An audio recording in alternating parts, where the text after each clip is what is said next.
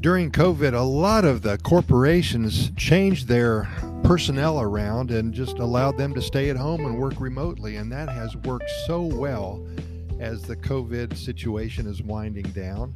So let's talk a little bit about working remotely beachside here in Costa Rica. No more cubicles, just the sweet sounds of the waves lapping at your toes. a new way to live. My friend is in his 60s. All his life, he worked as a professional salesperson. Lots of meetings, deadlines, and sales goals that had to be met. Lots of those Excel spreadsheets that after a while you see double after staring at them, huh? And the game was played with precision and determination each and every day. That was the norm for over 40 years, and just like many, he was regimented in his day. His morning started with a cold shower, a long look in the mirror, and a pep talk to himself. He wrote down all of his planned achievements. There were at least five objectives that had to be met every day. He had to make 100 phone calls, generate 20 new leads, see seven people or talk to them on the phone, take one client out to lunch, and close two deals. That's every day. And of course, earn a certain amount of money. And at night, after accomplishing these goals, he would lay his head on his pillow, knowing that his day was a total success. 40 years doing this. We are all taught steps to success by our loving parents from the time that we were able to make our own bed.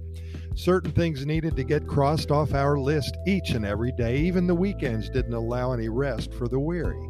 Life never stops, and it never stopped. The small tasks that we have learned to complete as children gave us the springboard to continue as adults, stepping stones to conquer the day with flying uh, colors, excuse me.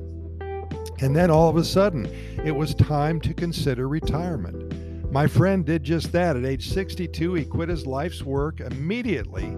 He signed up for his well deserved Social Security monthly check and he scooted off to Costa Rica. Now, keep in mind that he had been planning this for five years prior.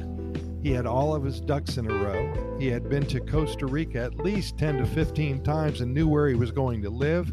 He knew how much money he was going to spend every month, and he already had a base of good friends here. And like many before him, after a year or so living here, not working, he became antsy, kind of bored. Now, keep in mind that he did stay busy. He saw the entire country and solidified friendships all over San Jose, but that work ethic shone through and caused some guilt feelings. And now he works online about 15 to 20 hours a week whenever he wants, but he tries to keep up that regimented deal, maybe three or four hours a day at the most. So his deeply defined habits instilled by his parents so long ago are being satisfied. There's some additional cash coming in, and he still has all the time in the world to enjoy one of the happiest countries on the planet. Sounds like a pretty darn good outline to follow if you're considering a move to Costa Rica. We hope you can work it out and become one of our many new neighbors our neighbors who still stay busy online, and you're going to have the time of your life here. Pura Vida, thanks for listening, and we'll see you tomorrow.